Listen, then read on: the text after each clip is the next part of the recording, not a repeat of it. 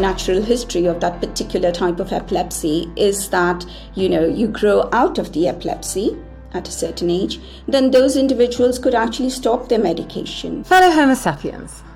Now, genetics is an exciting sphere when it comes to the epilepsies because it really is developing at a rapid speed. Well, this week we chat with Professor Usha Kini, a consultant, researcher, and lecturer from Oxford University, who tells us about her work on the new exciting epilepsy genetics project called GenSees. For GenSees, they are recruiting individuals and families affected by a primary epilepsy who would like to potentially find out more about their own condition, which may lead to improved treatments but also improve diagnosis and care for other people around us now and in the future. I'm a consultant in clinical genetics and I work at the Oxford Centre for Genomic Medicine. I have a research interest in the genetics of congenital brain abnormalities, epilepsies, and neurodevelopmental disorders. What does that involve? You're involved in much research, I believe, and you're a consultant, so you work directly with patients and with trainees um, in the university as well. So you do a bit of everything, is that right? That's absolutely right, Tori. um, so I do a bit of everything. Um, in my clinic, I see a lot of children usually who have um, been born with congenital abnormalities or who develop epilepsy quite early on in life or who are developmentally delayed and have intellectual disability. I also see adults um, who have neurofibromatosis, and some of those individuals also have epilepsy. So, a lot of uh, genetic, rare genetic disorders. Um, and in the research, um, currently I'm very excited by the sorts of things we're doing. Um, one of the main projects I'm involved in is something called GenSees. So, the GenSees project is an NHS transformation project um, it's funded by NHS England through the Central and South Genomic Medicine Service Alliance. Um, and basically, what we're trying to do um, through this project is to offer whole genome sequencing to all individuals who have epilepsy, primary epilepsy. So, as long as they do not have an acquired cause like an infection or trauma or tumor um, or autoimmune or some other acquired um, cause.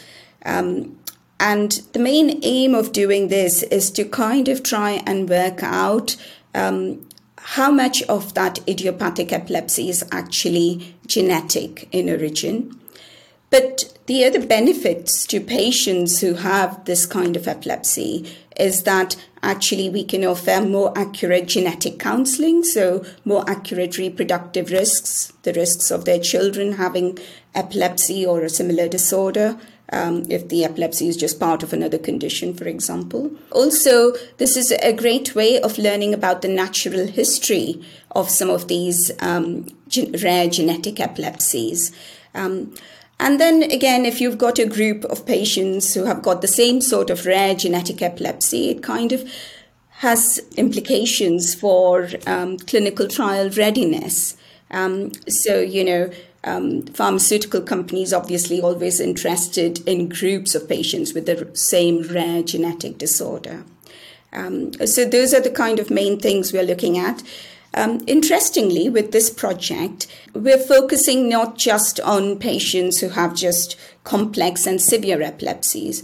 We are focusing on those who have well controlled epilepsies, who are out there in the community or those being managed by their GPs, so in primary care. Um, we also, you know, want to target those individuals who may have had some basic genetic testing previously, um, but have not had the most sophisticated whole genome sequencing, and so haven't reached a diagnosis yet. Of course, doing whole genome sequencing is not a promise that we will reach a diagnosis in these cases, uh, partly because we don't know what most of our genome does at this point. Uh-huh. Um, and so there must be so many new genes out there which haven't yet been discovered to cause human disease.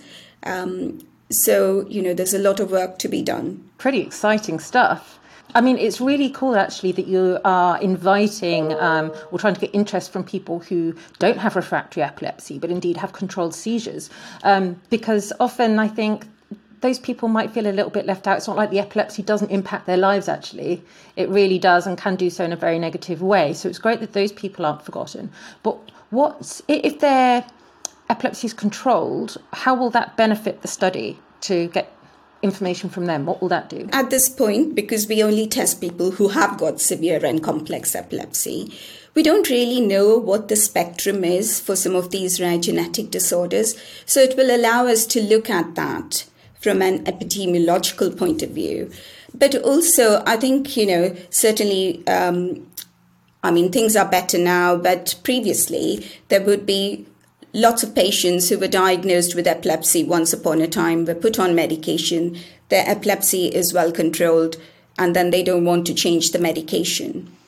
But if we knew that the natural history of that particular type of epilepsy is that, you know, you grow out of the epilepsy at a certain age, then those individuals could actually stop their medication. Um, you know, and they would feel reassured in doing so because they then know that there is scientific evidence to support that decision. Oh gosh, that would be so lovely. I can just imagine as a patient being told, do you know what? You're fine. You wouldn't have seizures now anymore. So just, you don't need to take this drug. And then that positive impact that could have on the person's cognitive ability, um, their sort of awareness, their, even things like sleeping and communicating uh, that could positively, depending upon the dosage that they're on, obviously, but really positively affect their lives. There are so many good things, it sounds like, that could come out of this study. Yes, absolutely. And that's why we're kind of really focused on this. I mean, it's very much a team effort, and we've got, you know, adult neurologists, pediatric neurologists, community pediatricians, and the GPs involved in this project. And is it people you're getting involved? Um, are they all from the UK? Um, and is it patients solely from the UK? So it's a very local project at the moment. It's a pilot that we're doing, mm-hmm. um, and we hope to have, um, you know, once we have got more information, we hope to be able to um, spread it out nationwide. Mostly in England because whole genome sequencing isn't really available easily in Scotland and Wales just yet. Yeah, because most people that I've spoken to, most clinicians, we, have been talking largely about whole exome sequencing, so about the parts of the genome that we kind of know at the moment might be responsible for lots of um, different um, abnormalities. But the fact you're doing the whole shebang, that's a lot of data to go through. Absolutely. I mean, although they do whole genome sequencing, the focus is on panels of genes that are known to cause the kind of presentation um, of the individual. So, whether it's epilepsy or intellectual disability or uh, something else. So, uh, it's quite focused because that's the only thing that can be reportable. Mm-hmm. So, if you find variants in genes that have not been previously reported to cause human disease, then even if it looks suspicious, there isn't a lot you can do um, in terms of helping patients or reporting it back to families. So, therefore, what is the purpose of doing whole genome sequencing instead of solely exome sequencing? You know, when we do exome sequencing or even whole genome sequencing at this point, more than 50% of cases still remain unsolved. Mm. We don't really get to the bottom of it. And part of it is that there are other mechanisms by which human disease is caused. One of them, of course, is you know you may have a change in the non-coding bits of the genes, mm-hmm. the intronic bits that can be picked up by whole genome sequencing. Um, but also, there can be complex rearrangements within the genome. Um, there can be methylation abnormalities. There's just so many different things. And then there are the technical limitations of the way we do uh, whole genome sequencing at the moment that um, do not allow us to reach the diagnosis. So there's lots of different extra tests we could um, add to what we're doing in order to reach a diagnosis for those patients. So instead of doing it as an exome and then a genome, um, we hope that we have a higher diagnostic rate by just going for whole genome sequencing.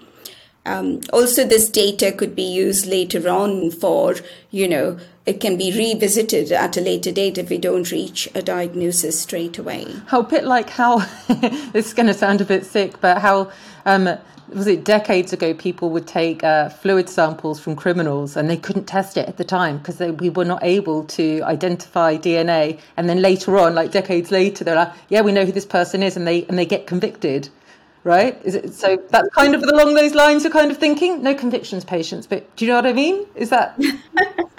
Yes, I mean, obviously, resources are an important thing to consider when we are thinking about reanalysis of data because the data is huge, as you said. You know, we're looking at 3 billion chemicals within the genome um, at any point. So, you know, uh, there is a lot to go through. And how many people have signed up already? And how many more people do we need? So it isn't because it's a transformation project and it isn't a research where you have a finite number to reach. It's basically we are trying to um, find more and more patients. So we've only recently started recruiting through primary care. Um, and so, you know, the numbers are not there for the primary care patients, um, but certainly from tertiary care, because even um, when you think about patients attending adult neurology clinics for epilepsy, um, they don't automatically get whole genome sequencing or any kind of genetic testing, unlike pediatric patients um, who can more readily access those. Um, so I think, you know, we don't have the numbers yet. The the project is relatively new. Um, it's in, in, in its infancy, if you like. Um, so we're waiting um, you know, I think in a few months' time we should have some um, figures to report. Brill. And so, if anybody is interested, well, first of all, if we have clinicians or say GPs or people of of other other sort of professions interested, first of all, how should they get in contact, or if they want to find out more, and potentially re- refer patients? We're going to have our website, which isn't yet up and running, and it will be um, on the Health Education England website. Um, so hopefully, uh, you know, pay, people can contact us through the, the website. And would it be the same for patients to get in touch if they're interested or families? Absolutely, yeah. One more thing about this, uh, lots of people get really nervous about security of data and you know they're worried you've got my whole genome it's going to be a bit like i don't know terminator or something in the future how, how can you um, reassure people that, um, that their data is secure so this is done at a national level and um, these things have been taken care of obviously uh, if it's being offered at a national level i mean it's in, within england as you know um, but there are strong security measures being used um, to maintain the confidentiality and patients are um, consented properly for this testing. Uh, we prefer to have samples from the affected individual as well as their parents. Um, so a trio um, because it then helps us to filter out things that are not relevant. Um, so, um, you know, absolutely not to worry. We can reassure you that um, this is this has been managed really well. Thank you so much to Usha for telling us about the exciting GenSees project, which could contribute to improving and even saving the lives of millions of people. To learn more about Usha, make sure that you do check her out at toryrobinson.com slash epilepsy hyphen sparks hyphen insights, where you can find out more about her and links to her work. You can also find out more about the GenSees project, which has been added to the Epilepsy Sparks website at epilepsysparks.com slash research hyphen involvement. Now, if you enjoyed this episode, please do share it with your friends, family, and colleagues, anybody interested in the human brain, to be honest, because it really helps us to get our messages about the epilepsies out to the masses. If you'd like to connect, you can find me on Twitter, LinkedIn, Facebook, or Instagram. And I'd love to hear from you if you have any thoughts about today's show. Please subscribe to Epilepsy Sparks Insights on your podcast app so that you will never miss the weekly episode. I'm Tori Robinson. Thanks for listening.